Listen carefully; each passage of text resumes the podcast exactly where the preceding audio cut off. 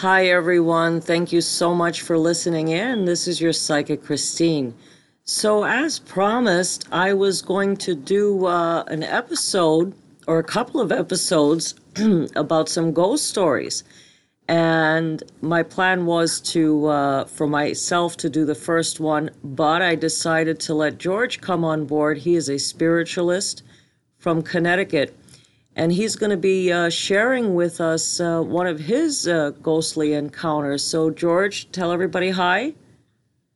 Hi, everybody. Thank you, Chris, for inviting me on your show. It's great to be here. Okay, so tell us a little bit about yourself. Well, um, I'm a spiritualist from Connecticut.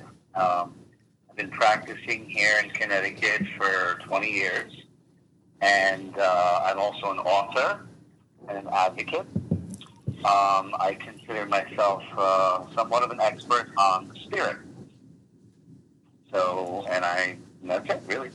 Okay, well, that's pretty good. Nice resume. So, okay, so let's get into your ghost story, George. Tell us what happened to you. All right. Well, to give you a little bit of background first, um, we summered a lot in Lake George. My family had uh, some shops over there, and we spent a lot of summers there. But we lived primarily in New Jersey, and uh, I lived with my grandparents and my father. We all lived together in this house that I basically grew up in all you know all my life. I was not afraid of the house or anything. It was old and creepy but it never scared me because obviously I grew up there. Now, my grandmother was a spiritualist, and we came from a very spiritual, superstitious family.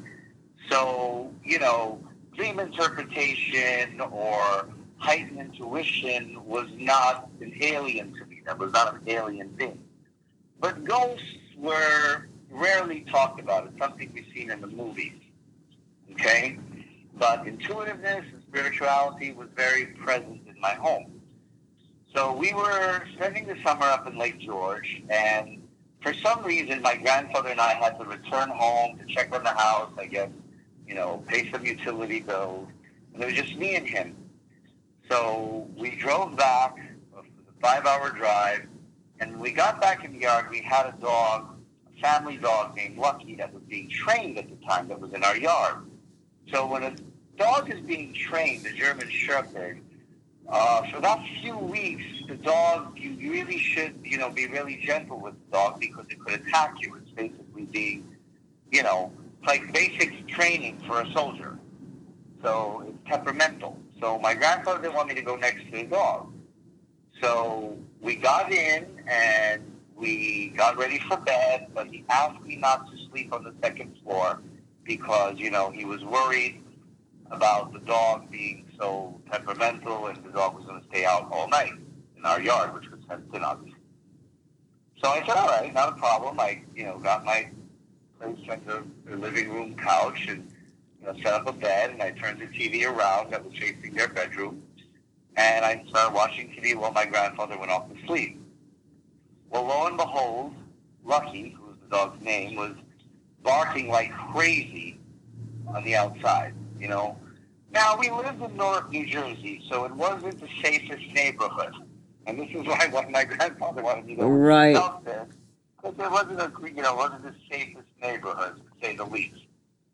So I got up a few times and I looked out the kitchen window, which gave me a view of the yard to see, you know, if the dog was okay. But it was really, really, you know, out, out of sorts. The dog was chasing out its tail. It kept barking scratching into the ground.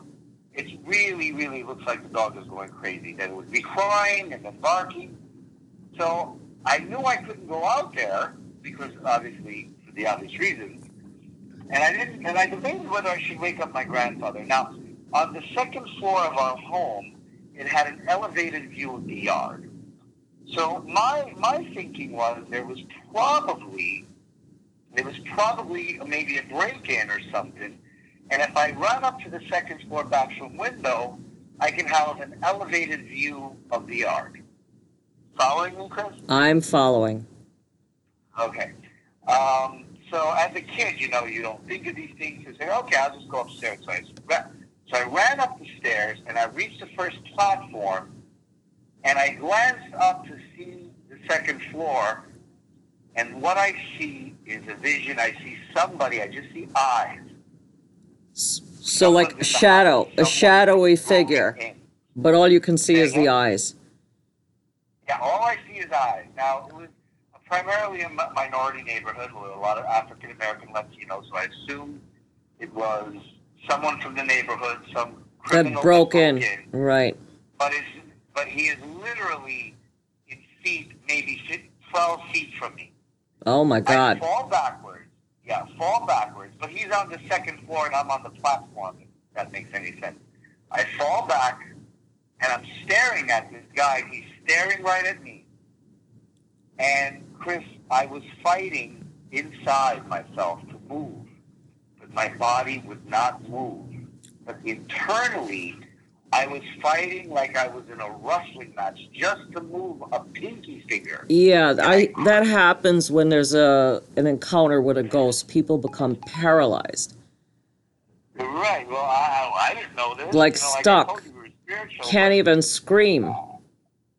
I couldn't. I couldn't do anything. So, you know, I guess whoever it was got terrified and ran towards the window, the back window of the second floor.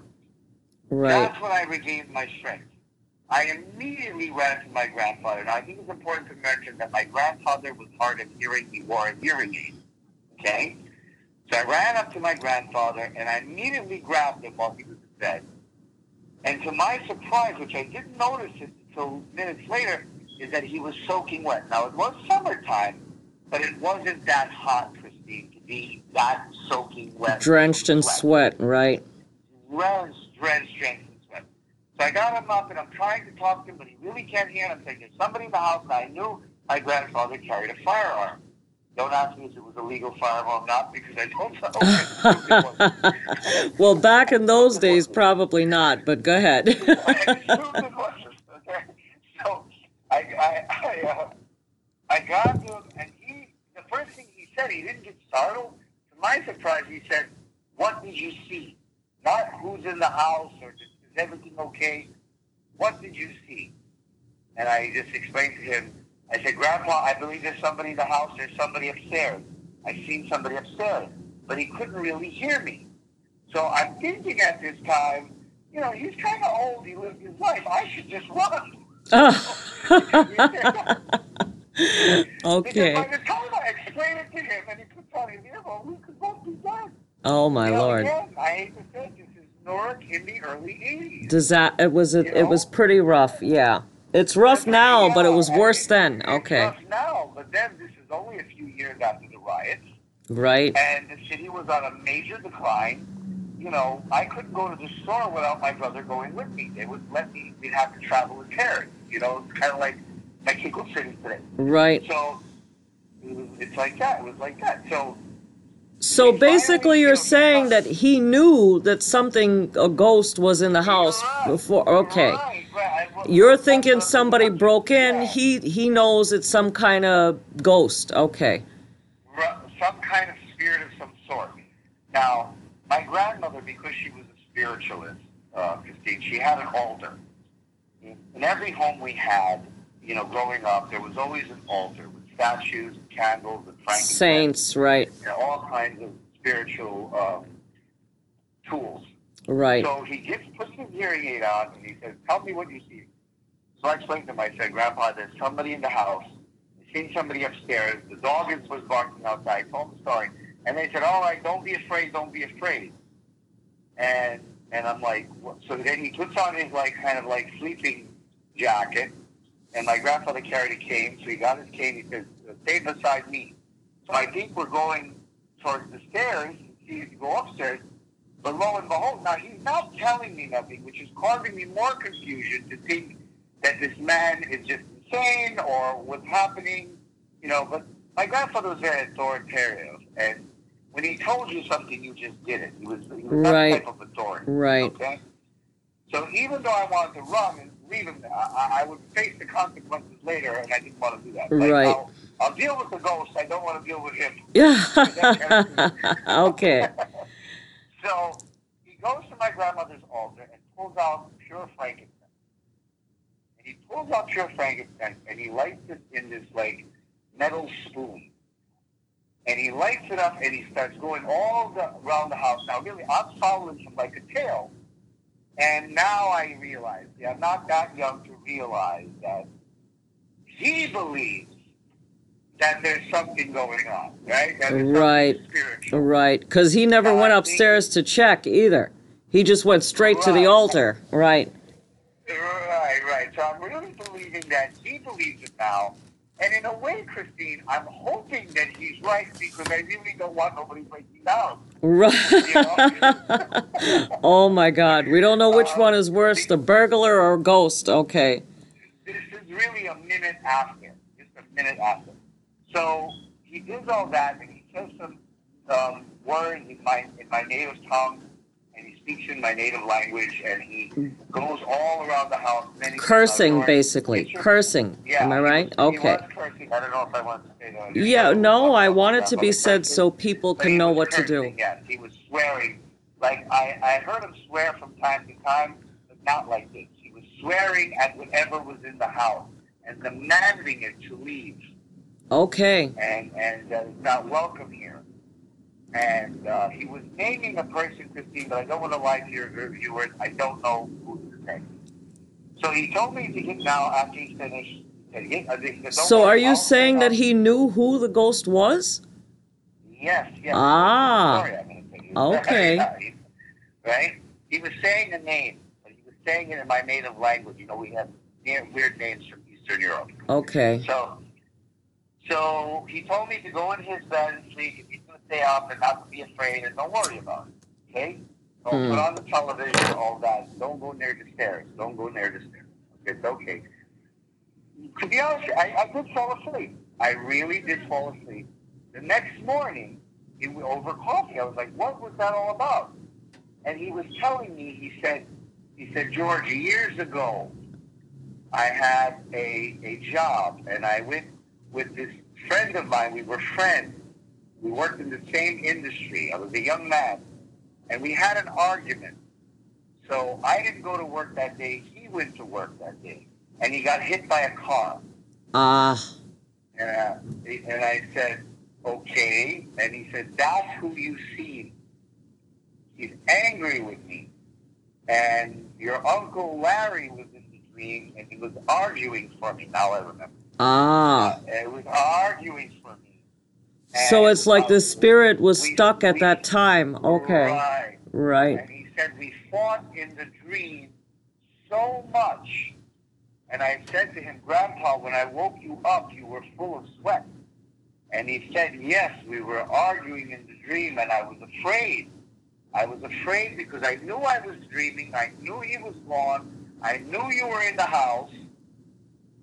And and and then we just had coffee, and I was just amazed. And I'm thinking, you know, as a kid, you don't really realize is this true? Is this not true?